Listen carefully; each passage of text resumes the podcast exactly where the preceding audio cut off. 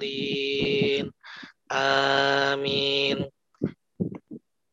Eh, demikian tadi telah kita baca bersama-sama surah Al-Fatihah.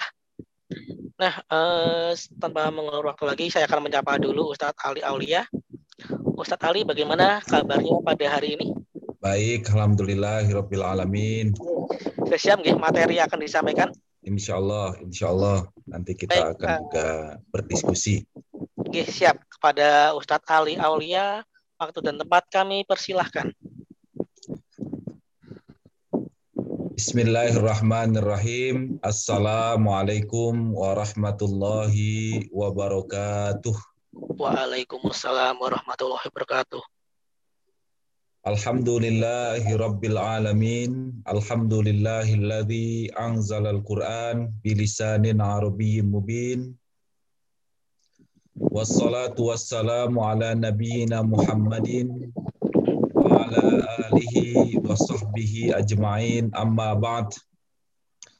Allahumma salli wa sallim ala nabiyyina Muhammadin wa ala alihi wa sahbihi ajma'in. Amma ba'd. Allahumma salli wa sallim ala nabiyyina Muhammadin wa ala alihi wa sahbihi ajma'in amma ba'd. Hadirin Bapak Ibu yang berbahagia, baik yang bergabung dalam forum Zoom pada kesempatan malam hari ini ataupun juga Bapak Ibu yang bergabung secara langsung melalui YouTube Muin TV.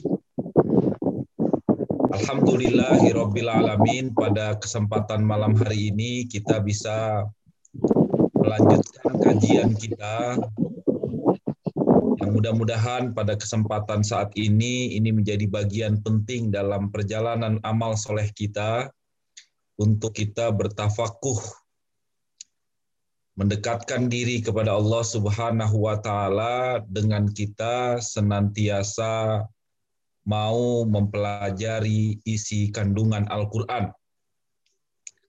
Yang pada kesempatan saat ini insya Allah saya mengawalinya ya berbeda ya kalau ini biasanya diawalinya dari depan tapi ini diawalinya dari belakang dari yang pendek-pendek nanti kita mengarah ke yang lebih panjang.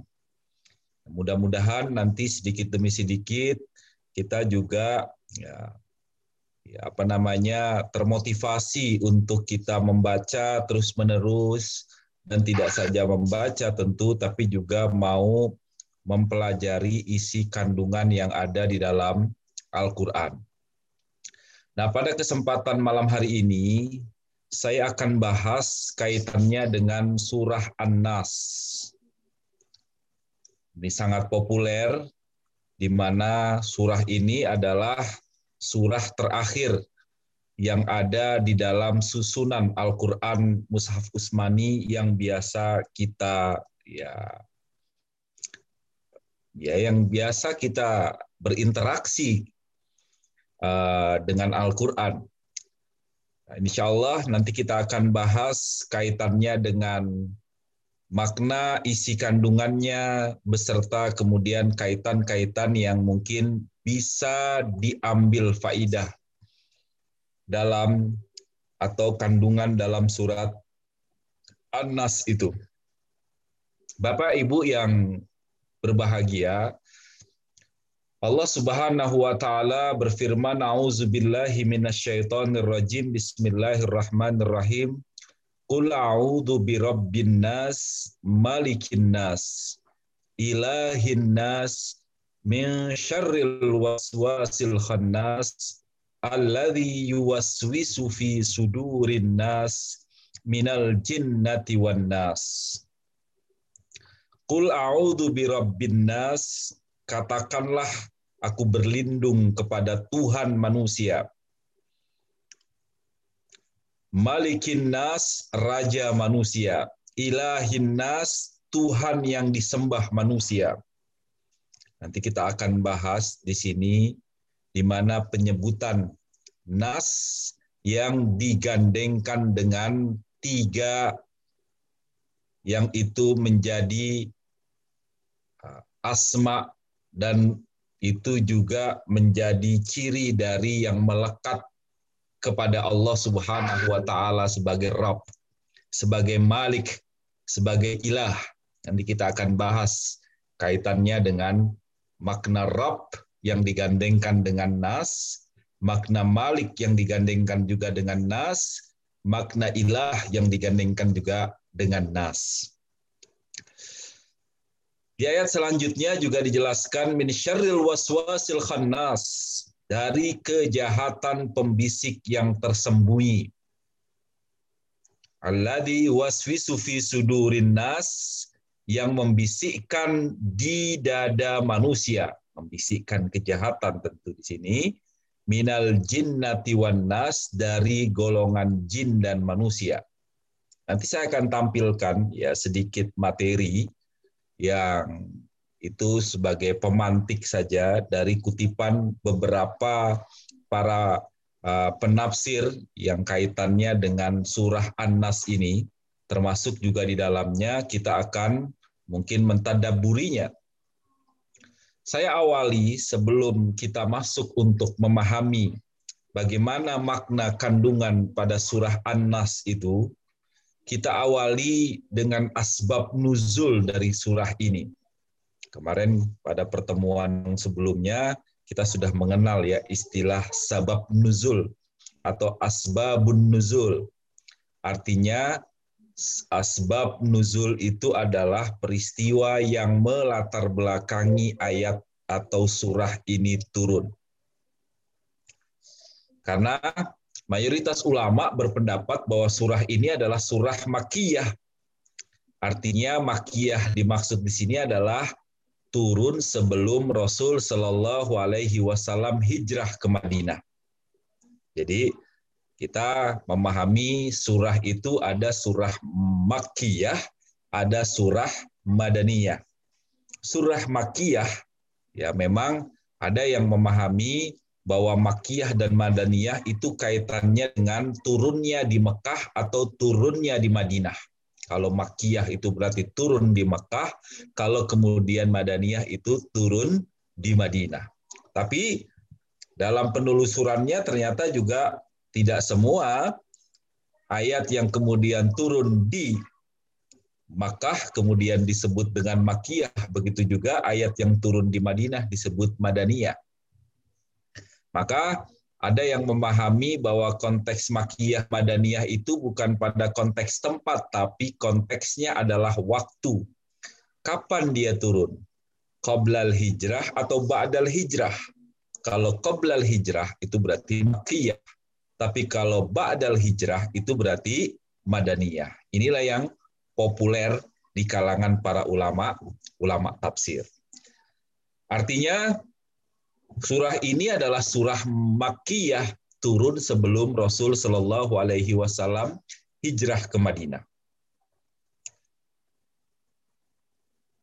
Pendapat ini didasar dari asbab nuzul yang menyatakan bahwa kaum musyrik Makkah ketika itu berusaha mencederai Rasul Shallallahu Alaihi Wasallam dengan apa yang disebut dengan penyakit ain. Ya, ada istilah ain gitu. Ain itu artinya sebetulnya konotasinya pada mata. Yakni pandangan mata yang merusak maksudnya di situ.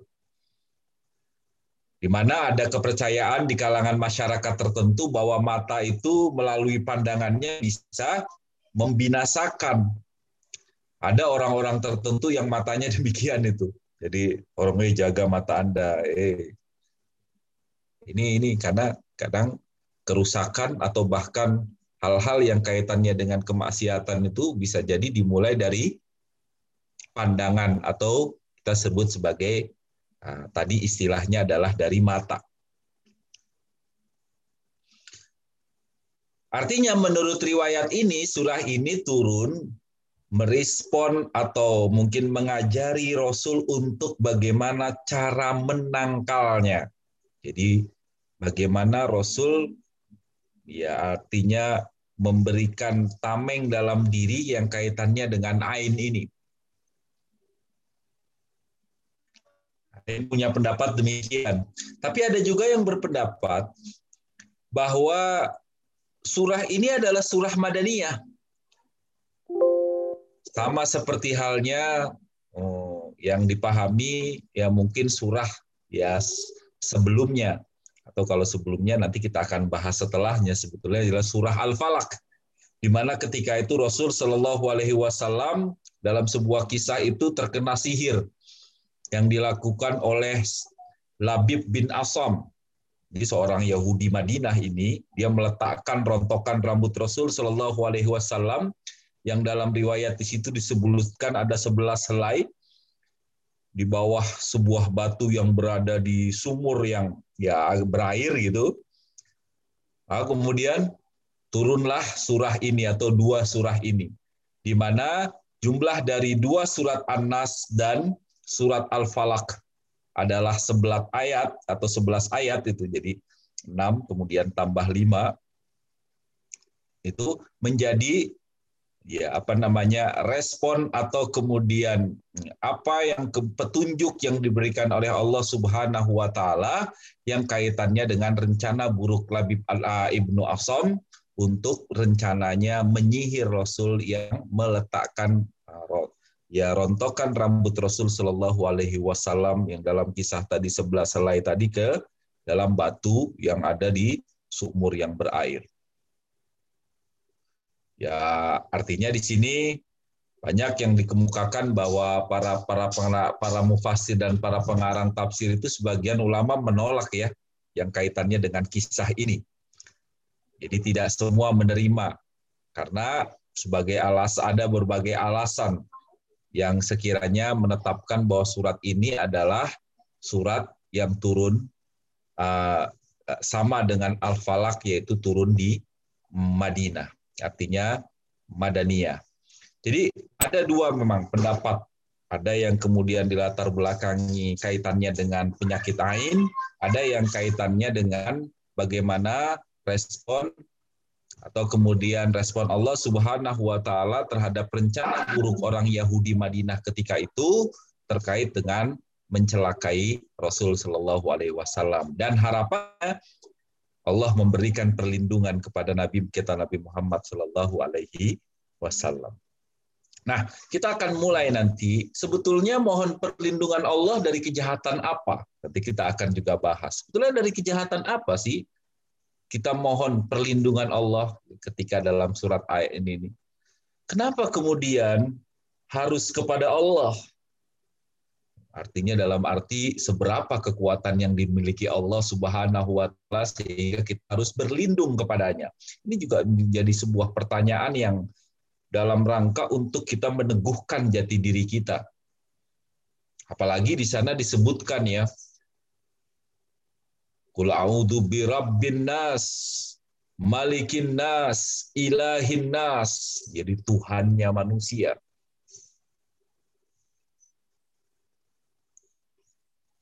Ya toh. Ini menunjukkan untuk makhluk semuanya seluruh. Artinya kenapa disebut sebagai malikin nas?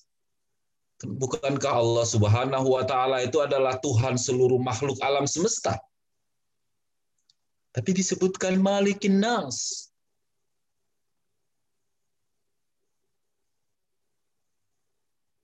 Ini ini juga penting ya. Pada artinya penyebutan Allah sebagai Tuhan manusia itu sebetulnya kan mencakup juga seluruh alam semesta beserta isinya, termasuk jin, iblis dan lain sebagainya. Tentu penyebutannya nanti kita juga akan bahas manusia saja ini bukti bahwa kemuliaan manusia itu lebih mulia dibanding makhluk-makhluk yang lain.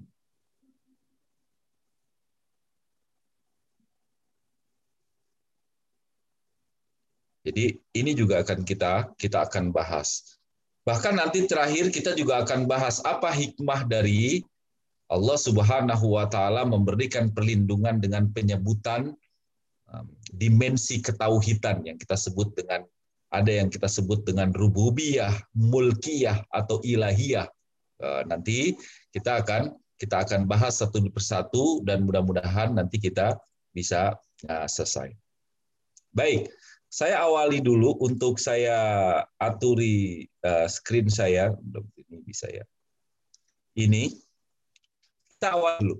Bagaimana kemudian pemahaman kita terhadap An-Nas.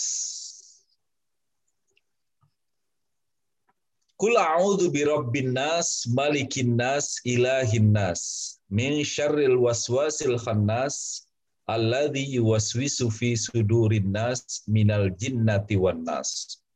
Katakanlah aku berlindung kepada Tuhan manusia, birabbin nas, malikin nas, raja manusia, ilahin nas, Tuhan yang disembah manusia, min syarril waswasil khannas, dari kejahatan pembisik yang bersembunyi, yang alladzi yuwaswisu fi sudurin nas, yang berisikan kejahatan di dada manusia minal jinnati wan nas dari golongan jin dan manusia.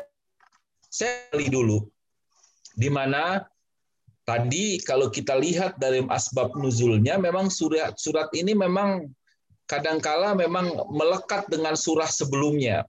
Artinya surat Al-Falaq. Ada yang menyebut tadi 11 ayat tadi itu menjadi satu rangkaian, satu kesatuan 6 surat An-Nas, 5 surat Al-Falaq. Artinya dia turun memang setelah surat Al-Falaq. Apalagi bagi yang berpendapat bahwa surah Al-Falaq itu adalah Madaniyah. Mereka juga mengatakan bahwa surat An-Nas pun juga demikian, lebih pada aspek Madaniyah. Begitu juga yang menyatakan bahwa Al-Falaq itu Makiyah, maka mereka menilai surat ini adalah surat Makiyah, sebagaimana kita juga nanti akan bahas uh, dalam surat Al-Falaq terkait dengan alasannya seperti apa dan bagaimana sebagaimana tadi juga kita sudah sebutkan dalam asbab nuzulnya.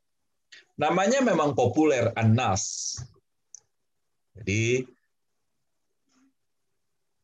nggak ada nama lainnya. Nama lain telah penulis kemukakan ya sebetulnya dalam menafsirkan surat Al-Falaq, tapi kemudian An-Nas ini populer dengan penamaan An-Nas. Saya awali dengan bagaimana tema surat ini. Sebagaimana surat Falak dalam permohonan perlindungan kepada Allah dengan sabdanya Allah telah menurunkan kepadaku ayat-ayat yang tidak ada bandingannya. Qul a'udzu birabbin nas. Qul a'udzu birabbil falak. Dalam hadis dijelaskan demikian.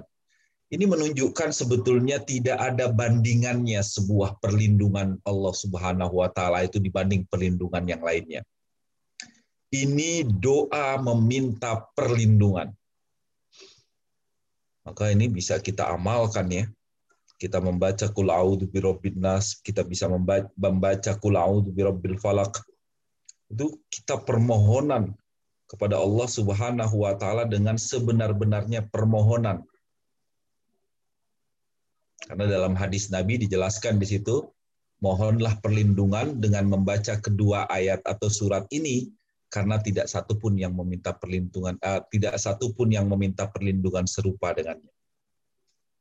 Jadi dalam ayat-ayat lain tidak ada yang kemudian kita secara langsung meminta perlindungan kepada Allah Subhanahu wa taala.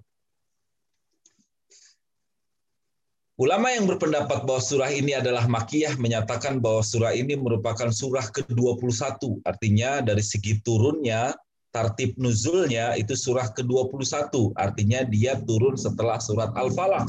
Sebelum surat Al-Ikhlas yang ayatnya sebagaimana kita pahami tadi adalah 6, 6 ayat. Jadi kita sudah pahami itu. Saya awali dulu dari kelompok yang pertama. Kita menafsirkan surat An-Nas 1 sampai 3. Kalau kita bandingkan surat Al-Falaq itu adalah permohonan perlindungan yang menyangkut segala macam kejahatan di segala tempat dan waktu. Sebetulnya nanti kita akan bahas. Ya, kaitannya dengan karena di sana disebutkan ya dari dari kejahatan malam, artinya karena kelamnya, bagaimana kemudian malam itu identik dengan kegelapan, penyihir, atau bahkan identik dengan perasaan hati yang kaitannya dengan iri, dengki, dan lain sebagainya. Semuanya itu bersumber dari pihak lain. Artinya, Dalam surat Al-Falaq disebut terakhir ini iri hati, inilah yang merupakan sumber upaya iblis menjerumuskan manusia serta sumber permusuhan dengannya. Karena itu di surat An-Nas dimulai kembali dengan permohonan perlindungan dari kejahatan khusus yaitu godaan jin dan iblis. Di sisi lain, surat Al-Falaq merupakan permohonan perlindungan dari kejahatan yang bersumber dari eksternal artinya luar, dari kejahatan malam. Sedang dalam surat An-Nas, permohonan perlindungannya, permohonan dari kejahatan yang datang dari dalam diri. Bahkan bisa jadi juga dalam jati manusia itu sendiri. Maka Allah Subhanahu wa taala dalam surat ini mengajarkan kepada Nabi Muhammad sallallahu alaihi wasallam agar memohon perlindungan dengan menyebutkan Kul, katakanlah wahai Muhammad, A'udhu birabbin nas. Aku berlindung kepada Tuhan pemelihara manusia. Karena makna Rabb itu adalah pemelihara. Rabb dalam arti dialah yang menciptakan. Rabb dalam arti dialah yang kemudian mengatur. Rabb dalam arti yang dialah pemelihara. Bahkan Rabb nantinya dialah yang memusnahkan. Malikin nas, maharaja yang menguasai manusia. Ilahin nas, Tuhan yang disembah artinya dipatuhi oleh manusia. Suka ataupun tidak suka Rabbin nas, Malikin nas, Ilahin nas. Artinya ada yang kita sebut sebagai kesadaran ketauhidan terhadap rububiyatullah, kesadaran ketauhidan terkait dengan mulkiyatullah, dan kesadaran ketauhidan yang kaitannya dengan il uluhiyatullah atau uluhiyah. Ini yang penting. Maka yang dimaksud dengan kata anas dalam surah ini adalah seluruh manusia tanpa kecuali. Ini yang kemudian saya kutip juga, akan dikutip juga dalam tafsirnya uh, Quraisy Shihab. Sana disebutkan manusia secara umum. Ini disebutkan juga semua unsur manusia. Bahkan tiga kali ya disebut di sini ya. Artinya perlindungan yang dimohonkan itu adalah mencangkut segala macam bahaya bencana yang dapat menimpa manusia. Maka di sini digambarkan ya, wajar yang pertama diingatkan dengan Tuhan pemelihara. Dialah sang pencipta yang dapat melindungi dan membimbing Rabbin Nas. Qul a'udhu bi Rabbin Nas. Karena ya meningkat ya dalam ini artinya mengingatkan kepada kuasanya atas manusia dan atas seluruh makhluknya. Di sini disebutkan juga malikin nas. Bahkan kemudian disebutkan juga ilahin nas. Artinya kesadaran meminta pertolongan dengan adanya kesadaran perlindungan dan bimbingan Allah. Meminta perlindungan dengan adanya kesadaran bahwa Allah Subhanahu wa taala adalah raja dan menguasai manusia meminta perlindungan kepada Allah yang kaitannya dengan senantiasa menyembah dan patuh terhadap apa yang menjadi perintah-perintah Allah Subhanahu wa taala. Ini yang kita sebut sebagai ungkapan yang tadi. Kemudian ketika kita masuk pada ayat yang keempat sampai enam, itu sudah lebih spesifik pada aspek bagaimana setelah disebutkan sifat Allah yang menjadikannya kita wajib untuk berlindung ya, karena Allah sebagai Rabb ya, Allah sebagai Malik, dan kemudian Allah sebagai uh, apa namanya uh, ilah, maka sudah barang tentu, sudah barang tentu permohonan itu adalah permohonan yang yang memang jelas-jelas harus dilakukan oleh manusia. Maka atas dasar ini permohonan itu kemudian jelas permohonan yang secara spesifik datangnya dari dalam, bukan dari luar. Dari kejahatan setan pembisik yang sembunyi. Min syarril waswasil khannas, pembisik yang bersembunyi, khannas. Apa tuh? Min syarril waswasil khannas, alladzi waswisu fi sudurin nas. Jadi pembisik yang tersembunyi yang kemudian dia bisa jadi apa namanya masuk ke dalam sudurin nas, membisiki kepada dada manusia dan kemudian menjerumuskan manusia kepada kebinasaan. Dan itu dari kelompok jin maupun kelompok manusia. Jadi ternyata ada yang kaitannya dari syaitan, jin, dan kemudian juga dari dalam diri manusia. Saya awali dari kata was-was, yang artinya adalah suas. Itu artinya sebetulnya was-was itu adalah gangguan tapi gangguannya sangat halus. Maka kemudian diartikan sering kali berupa bisikan-bisikan yang biasanya kata ini digunakan untuk bisikan-bisikan yang negatif. Maka para ulama tafsir kemudian memahaminya dalam arti was-was itu di sini kaitannya dengan setan min syarril waswasil khannas, setan yang khannas, setan yang hinggap secara halus kepada manusia untuk membisiki menuju pada kebinasaan. Karena setan sering kali itu memang masuk dengan bisikan mereka, dengan rayuan mereka, atau bahkan dengan jebakan mereka. Yang bisa jadi pelaku disebut-sebutkan di situ. Menyisipkan kata pelaku sebelum kata waswa min syarril waswasil khannas. Pelaku yang melakukan bisikan ke dalam hati itu adalah bisa jadi adalah se setan. Jadi khannas itu kemudian kaitannya di sini adalah ya kita memahami tadi adalah setan.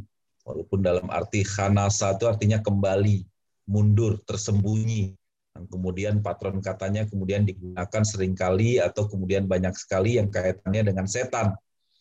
Setan yang sering kali berulang kali menggoda manusia yang sedang lengah atau merupakan Allah.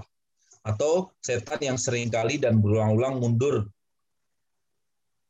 Mundur itu artinya ya melempem lah, tidak giat saat manusia berzikir dan mengingat Allah. Kemudian pendapat kedua ini kemudian didukung oleh hadis dari Ibnu Abbas, setan itu kadangkala bercokol di dalam hati putra Adam apabila ia berzikir. Setan itu kemudian mundur menjauh dan bila ia lengah, setan kemudian berbisik. Ini luar biasa. Jadi ada setan yang kemudian berulang kali dan terus-menerus menggoda manusia ketika dia lengah dan lupa, tapi orang yang dalam keadaan berzikir, dalam keadaan sholat sekalipun, ketika dia dalam keadaan lengah, segera mungkin itu bisikan luar biasa akan. Maka sering kan, kadangkala memang sebelum kita melaksanakan sholat, itu kita membaca kul a'udzu birabbinnas malikinnas ilahinnas nas Itu dalam rangka untuk kita menghindarkan diri dari khanas tadi, bisikan-bisikan jelek walaupun itu kita dalam keadaan berzikir dan ingat kepada Allah Subhanahu wa taala. Maka oleh karena itu kita sering sebutkan di sini minal jinnati wanas dari jenis manusia maupun jin setan tadi. Maka selalu berupaya membisikkan rayuan-rayuan yang negatif itu. Dalam bahasa yuwaswisu fi sudunas artinya merupakan salah satu dari manifestasi bisikan hati yang bersumber dari setan. Walaupun kemudian para ulama khususnya sufi itu menekankan ya bahwa manusia itu tidak mengetahui gejolak nafsu dan bisikan hati kecuali bila dia melepaskan diri dari pengaruh gojakan tersebut. Jadi kita nggak tahu ya itu bisikan setan kecuali seorang muslim, gitu kan? Kita nggak tahu itu bisikan kemunafikan kalau kita itu orang mu mukmin. Bikin juga bisikan kebodohan kecuali kita orang yang pinter atau berpengetahuan. Bisikan kelengahan kalau kita ingat. Bisikan kedurkaan kalau kita taat. Bisikan dunia kalau kita bisikan dunia kecuali dengan amalan akhirat kan begitu. Jadi kita bisa ketahuin itu bisikan jelek karena kita memang orang yang baik. Kita bisa ketahui bisikan itu tidak baik, maka karena kita orang orang, orang baik. Maka kemudian di sini sebutkan dengan maka kita harus benar-benar terjaga dan permohonan keterjagaan itu hanya kepada Allah Subhanahu wa taala. Kemudian kita juga dapat pahami bahwa bisikan negatif itu bisa jadi muncul dari dua sumber, minal jinnati wan nas di ayat yang terakhir. Dari manusia maupun rayuan setan. Jadi ada gejolak atau dorongan nafsu yang itu bisa jadi bertolak dengan tekad tidak memper ya memperturutkan karena hawa nafsu. Jadi di sini dikatakan ya, seperti halnya sebagai contoh Misalnya nafsu bagaikan bayi jika Anda membiarkannya dia menyusu, ya terus kemudian menyusu. Dan jika Anda bersikeras menyapihnya, maka dia akan juga menurut. Sebetulnya nafsu itu bagaikan bayi.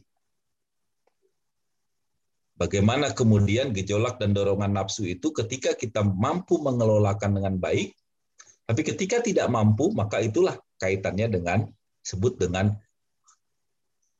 wanas minal jinnati wanas tadi nafsu manusia dalam diri kita itu bisa jadi itu menjadi pengaruh godaan dalam diri kita. Maka saya ingin menyebutkan bahwa surat An-Nas ini sebetulnya menyebut tiga kata. Tadi kan kita sudah sebut ya, Rab, Malik, Ilah. Yang dimohonkan satu, yaitu sebuah perlindungan dari bisikan rayuan setan. Merasuk dalam hati kita. Sudur, maka di sini disebutkan dengan sudur dada karena kita paham kata sadrun itu artinya menunjukkan adanya sebuah kelapangan. Kita merasakan adanya lapang. Fuad di sana. Maka mau tidak mau apa? Berlindung dari bisikan dan rayuan setan yang merusak dalam hati. Jadi ini berbeda dengan al-falak yang hanya menyebut satu sifat Tuhan ya. Qul birabbil falak Bahkan kemudian, tapi kemudian dimohonkannya kejahatannya khusus tiga macam. Ghasikin idha waqab, kemudian nafathati fil uqad, kemudian hasidin idha hasad. Sebutannya kata Rab, tapi kejelekannya ada tiga. Tapi sementara kemudian di ayat An-Nas An-Nas godaannya min syarril waswasil khannas tapi penyebutannya dengan tiga tiga sifat Tuhan Rabb, Malik dan Ilah. Karena memang rayuan setan yang berada dalam dada manusia itu lebih berbahaya dibanding musuh yang ada di luar atau gelapnya malam maka permohonan untuk dilunggu dari musuh dari dalam itu pemohonannya berulang kali dengan hadirnya kekuasaan Allah Subhanahu wa taala. Jadi orang sering menyebut bahwa musuh kita bisa jadi adalah atau bahkan diri kita sendiri. Yang mengarahkan kita pada kejelekan adalah utamanya adalah bisa jadi diri. Karena bisa bisa terdolong dalam dalam hati. Maka akhirnya saya ingin menyebut pada awal diskusi kita pada kesempatan saat ini, surat An-Nas ini mengingatkan kita Bapak Ibu semuanya bahwa musuh ada yang dari luar, tapi ada juga musuh ada dari dalam diri kita. Khususnya musuh yang ada di dalam, kita dipinta untuk benar-benar meminta perlindungan dengan Allah Subhanahu wa taala. Perlindungan dengan menghayati bahwa Allah sebagai Rabb, menghayati bahwa Allah sebagai Malik, menghayati bahwa Allah Subhanahu wa taala sebagai ilah. Tentu perlindungan ini dapat diperoleh manusia dengan mengamalkan tuntunan kitab suci khususnya dari surat Al-Fatihah sampai An-Nas ini. Saya pikir ini intri poin dalam pembahasan surat An-Nas. Ya mudah-mudahan itu kita bisa diskusikan lebih lanjut terkait dengan apa dan seperti apa sehingga kita benar-benar bisa terhindarkan diri dari godaan uh, ya godaan godaan dari setan, godaan dari bisikan-bisikan setan yang mungkin itu mempengaruhi diri diri kita. Saya pikir begitu Mas Bayu untuk uh, apa namanya sebagai pemantik awal kajian kita. Mudah-mudahan nanti kita bisa perdalam lebih lanjut dengan diskusi dan mudah-mudahan juga ini menjadi uh, pemantik ya kepada Bapak Ibu semua untuk bisa mentadaburi Al-Qur'an sesuai dengan apa yang bisa hayati sehingga nanti menggerakkan diri kita untuk bisa dekat kepada Allah Subhanahu wa taala. Demikian. Saya kembalikan ke Mas Bayu. Baik, uh, terima kasih Ustadz Ali atas materi yang luar biasa pada malam hari ini. Ya, uh, ternyata surat Anas yang segitu pendeknya ketika kita ulas panjang juga ya ternyata ya. Baik, uh, kepada Bapak Ibu hadirin kajian Pekaran Muhammadiyah Dayu, mungkin jika ada yang ingin ditanyakan bisa melalui kolom chat atau bisa memberikan tanda raise hand atau angkat tangan pada tombol yang tersedia pada Zoom.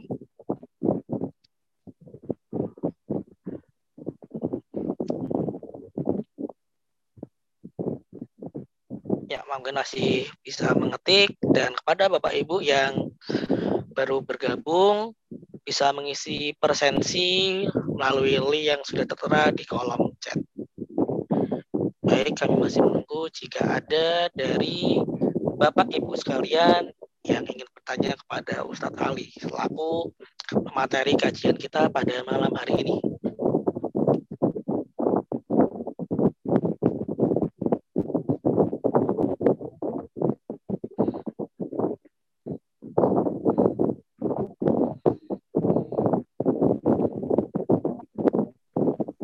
Memang yang perlu kita perdalam lebih lanjut adalah memang Eh, bagaimana kemudian yang kita pahami sebagai ya dalam diskusinya selanjutnya adalah bagaimana bisikan setan itu.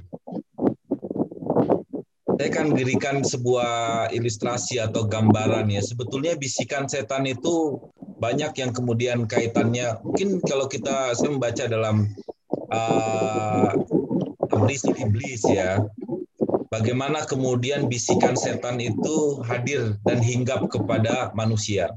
Setidaknya di situ disebutkan ada dua.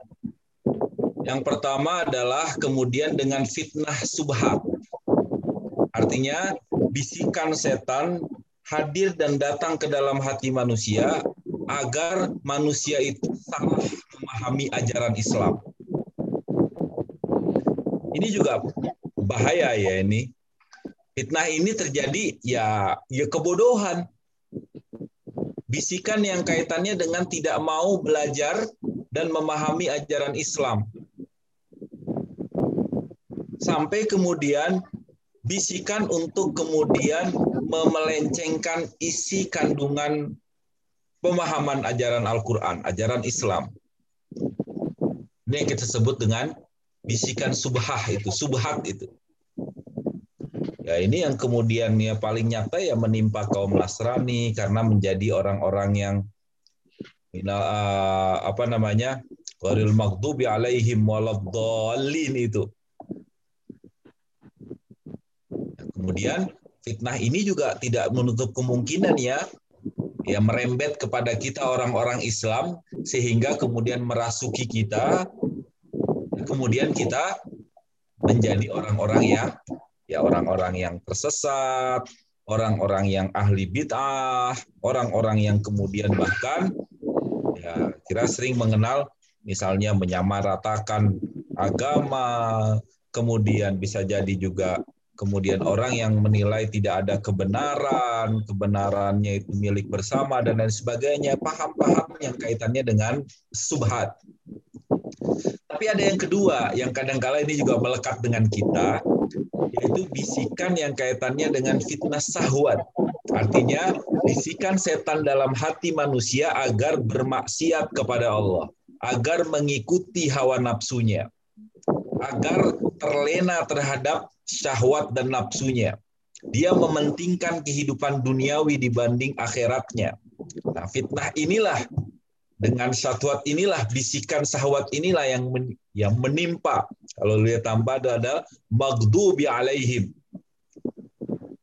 Dalam kaitannya surat Al-Fatihah itu kalau misalnya uh, ingat dan pernah membaca, artinya mereka punya ilmu, tetapi mereka tidak mengamalkan ilmunya. Itu sosok orang Yahudi itu maghdubi alaihim.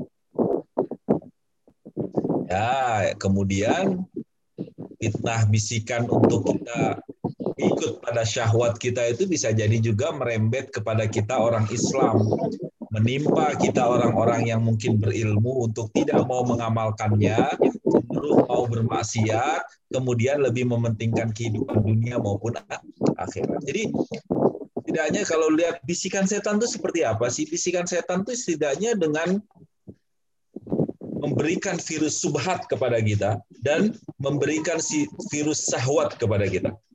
Nah, itu ditingkatkannya itu Mas Bayu. Jadi itu bisikan setan yang harus kita antisipasi. Baik yang kaitannya subhat maupun kaitannya dengan syahwat.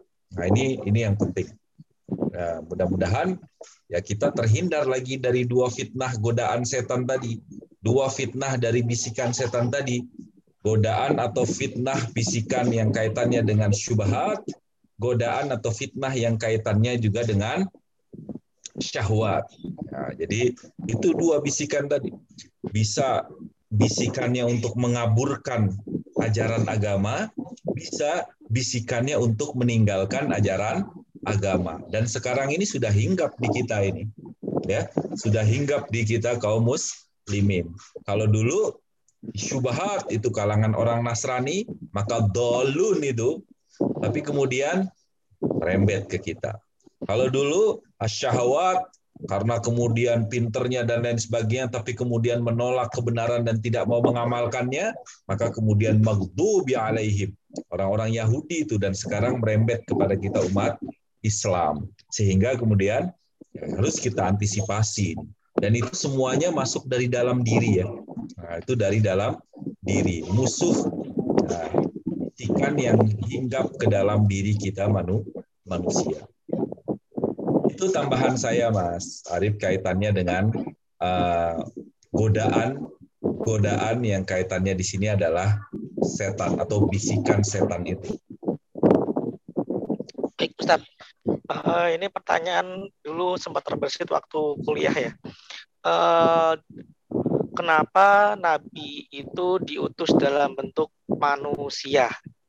Nah, uh, terus yang selanjutnya um, pada saat ini ulama-ulama juga uh, beberapa yang memang uh, ada tidak dipercaya mungkin ya. Bah, seperti contoh pada saat ini kan virus corona nih. Masih ada beberapa orang yang memang tidak mempercayai bahwa oh MUI udah mengeluarkan fatwa nih bahwa itu orang-orang ahli. Lalu eh, kayaknya dari beberapa organisasi Islam sendiri eh, teman-teman kita warga kita yang muslim juga tidak mempercayai dari mereka. Nah, cara kita untuk bisa apa ya? bisa berrendah hati kepada ilmu terhadap sesama manusia itu baiknya gimana Ustadz ya? Ya, anas ya. Anas nas itu kan uh, ada yang kemudian penyebutannya manusia. Kemudian anas juga konotasinya juga dari kata al ins al insan kemudian anas al insan yang kaitannya juga nas nasia lupa lalai. Ya, potensinya lupa potensinya lalai potensinya melenceng ya. Itu karena itu itu fitrahnya. Kadangkala kita punya dua potensi tadi itu. Maka sebetulnya uh, ya kalau pertanyaan yang pertama ya penunjukan risalah kenabian yang ditunjuk adalah manusia ya memang ya pertama memang itu ya kehendak Allah Subhanahu wa taala tapi sebetulnya yang kedua adalah tentu ya memang harus dari makhluk yang paling sempurna Ya, harus ada makhluk yang sempurna. Ada makhluk yang paling sempurna itu adalah manusia. Maka di sini juga disebutkan kaitannya ilahin nas. Allah kenapa menyebut sebagai apa namanya uh, ilahin nas, malikin nas, rabbin nas ya di ayat ini. Padahal Allah itu kan Rabbul Alamin. Allah itu subhanahu wa ta'ala itu kan Tuhan semesta alam, Raja semesta alam. Tapi penyebutannya hanya manusia. Tadi saya sebutkan karena manusialah min ahsani taqwim. Laqad khalaqnal insana fi ahsani taqwim. Memang terbaik. Terbaik, potensinya baik. Ya, maka memang sengaja ditunjuk Kulna sujuda wa kulna lil malaikatis juduli adam fasajadu illa iblis. Kenapa kemudian dipinta semua makhluknya untuk sujud kepada Adam dan kemudian ada yang enggan ya, ada yang kemudian uh, apa namanya uh, enggan, lalai. Itulah yang kita sebut sebagai iblis ya. Jadi yang menunjukkan itu jelas ya, karena memang manusialah yang terbaik banyak ayat-ayat yang menunjukkan representasi kepada manusia yang itu tujuannya bagi seluruh semesta alam. Jadi itu yang pertama. Yang kedua adalah yang memang potensi tadi saya ingin kata al insanu mahallul khata wan nisyan gitu ya karena ada pepatah ini manusia itu tempatnya salah dan lupa manusia bahkan kemudian muyulnya atau kemudian keinginannya punya potensi fa'alhamaha fujuraha tapi juga watakwaha itu di manusia. Maka ya mau tidak mau ya dalam segala aktivitas ya, mungkin kita meminta pertolongan yang kemudian kaitannya dengan uh, dalam diri. Ada bisa jadi juga ya kita minta perlindungan dari kejahatan-kejahatan malam kejahatan-kejahatan yang mungkin dari luar nanti ke depan kita akan bahas di surat Al-Falaq tapi pada saat ini kita minta pertolongan. Ya.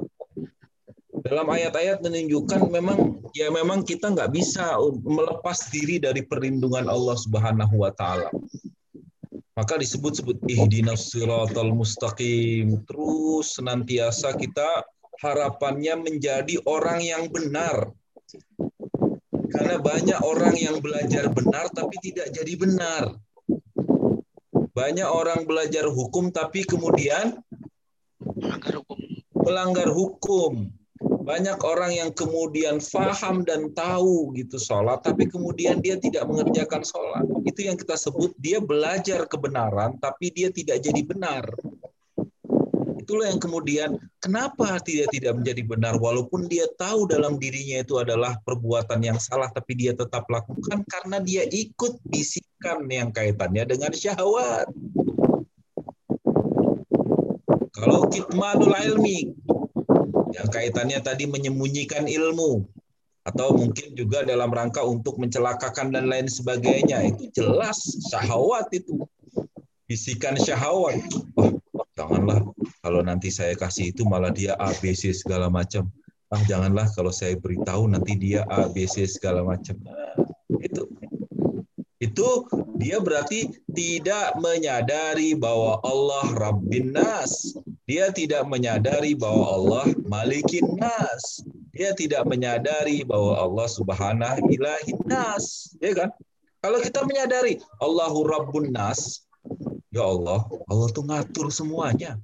Allah yang menciptakan kita, Allah yang mengatur segala macam yang ada di kita sampai nanti Allah Subhanahu wa taala lah yang memusnahkan dan mematikan kita, memberi kita, Allah Subhanahu wa taala juga yang nanti menyelesaikan kita.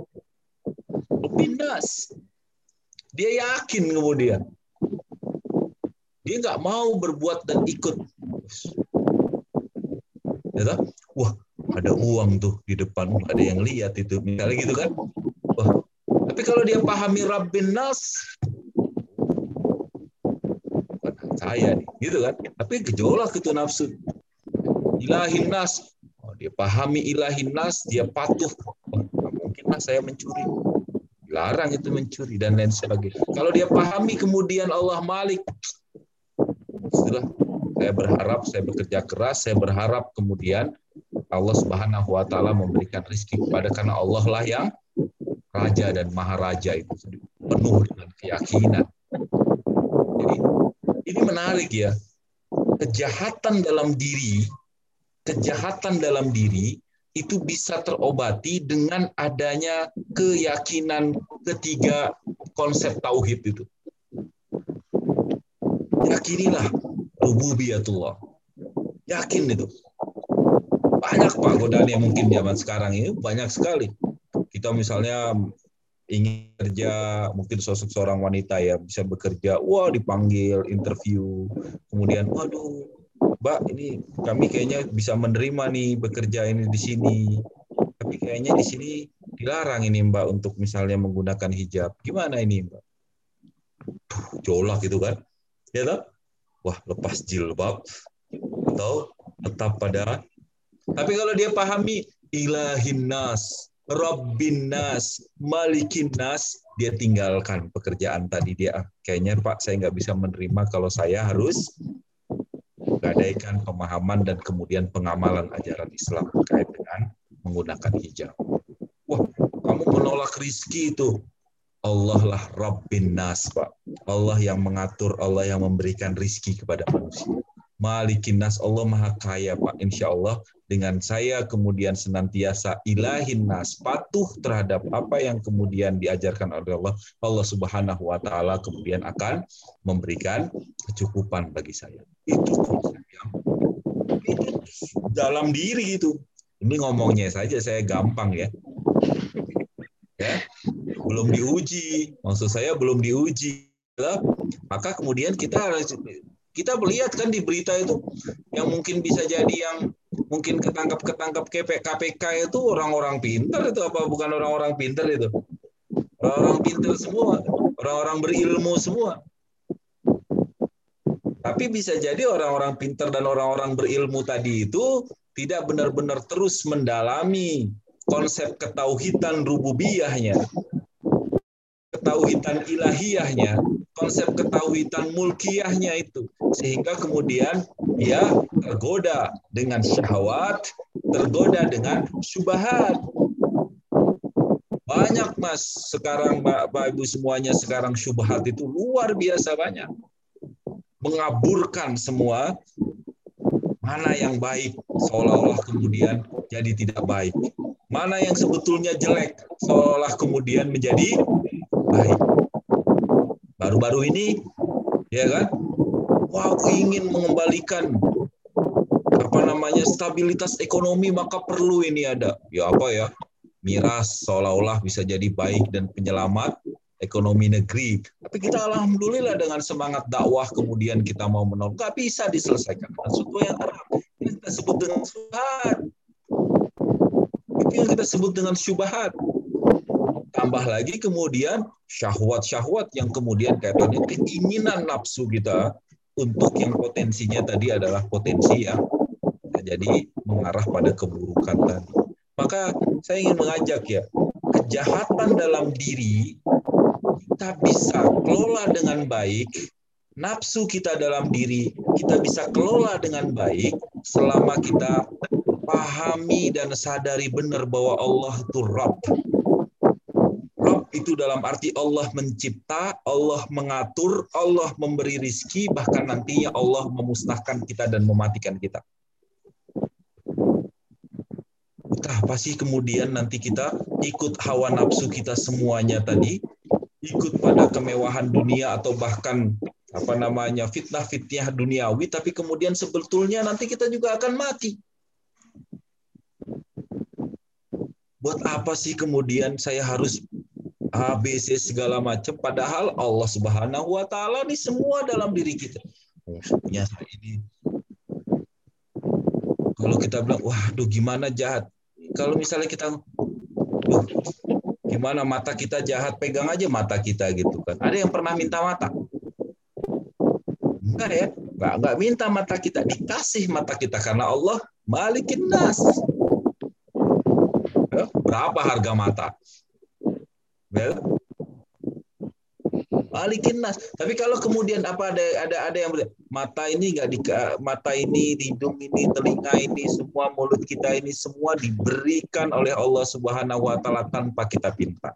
Karena tanpa kita pinta, kita harus sadari benar Allah sebagai Rabb, Allah lah yang akan mengambil kita semua. Karena kita ini semua titipan semua ini.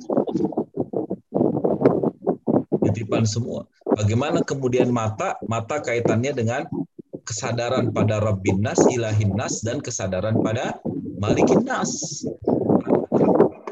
Rabbin Nas, Malikin Nas, Ilahin Nas. Kaki Rabbin Nas, Malikin Nas, Ilahin Nas. Begitu semuanya. Kalau menjalankan aktivitas, ih, gimana mungkin? Rabbin Nas. Gimana mungkin? Malikin Nas. Gak bisa kita sombong, gak bisa kita takabur bahkan semuanya adalah pemberian Allah Subhanahu wa taala atas kuasanya.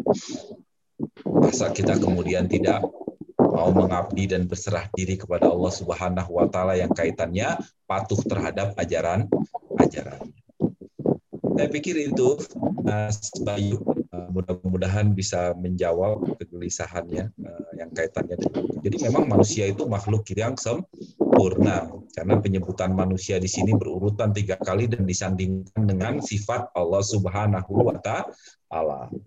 Tapi ingat, manusia di sini potensinya potensi yang ya salah, lupa, maka penting nanti kita juga akan bahas itu dalam surat Al-Asr tawasau bil haq wa tawasau Bismillal insana lafi khusrin, ya kan?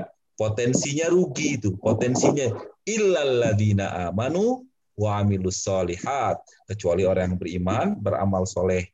Ya, beriman dan beramal soleh bisa istiqomah kalau kita punya kelompok dan komunitas yang baik sehingga kita tawasau bil haqqi wa tawasau bis bis sabar. Nah, mudah-mudahan itu bisa menjawab. Wallahu a'lam. Baik, Ustadz, uh, terima kasih atas penjabaran yang luar biasa dan alhamdulillah uh, sedikit banyak menjelaskan dari materi yang telah Ustadz sampaikan tadi. Ya, uh, sepertinya tidak ada yang bertanya lagi ya Ustadz ya. uh, baiklah, terima kasih kepada Bapak Ibu hadirin kajian pekanan Muhammad Dayu yang telah uh, berkenan untuk bergabung di kajian online pada malam hari ini. Mudah-mudahan apa yang disampaikan oleh Ustadz Ali Aulia uh, bisa menjadi pelajaran untuk kita semuanya. Amin ya rabbal alamin. Amin. Baik, um, Ya, tanpa waktu lagi kajian pada malam hari ini alhamdulillah sudah selesai. Uh, kita ketemu lagi dengan Ustadz Ali bulan depan ya, insya Allah uh, April belum masuk jatahnya Ustadz Ali belum masuk puasa gitu. Yang nanti akan kita schedule lagi untuk selama bulan Ramadan seperti apa nantinya gitu, kajian makanan Muhammad Esdayu. Baik, uh, saya ingin mengucapkan terima kasih juga kepada Mualimin TV yang telah setia menemani kita semuanya untuk menyiarkan kajian Pekaran Muhammad Dayu melalui live streaming YouTube uh, channel Mualimin Jogja. Nah, uh, marilah kita tutup kajian kita pada malam hari ini dengan mengucap lafaz hamdalah dan doa bermajelis bersama-sama. Alhamdulillahirrahmanirrahim. Alhamdulillahirrahmanirrahim. La ilaha illa anta astaghfiruka wa. Demikian dari kami, tim kajian pekaran Muhammadiyah Dayu, Lazim Dayu. Saya selaku moderator Bayu Arif Setiawan. Jika ada kesalahan dalam penyampaian dan uh, Bapak Ibu sekalian ada kesalahan mohon maaf sebesar-besarnya. Terima kasih. Bila bisa bila khairat. Wassalamualaikum warahmatullahi wabarakatuh.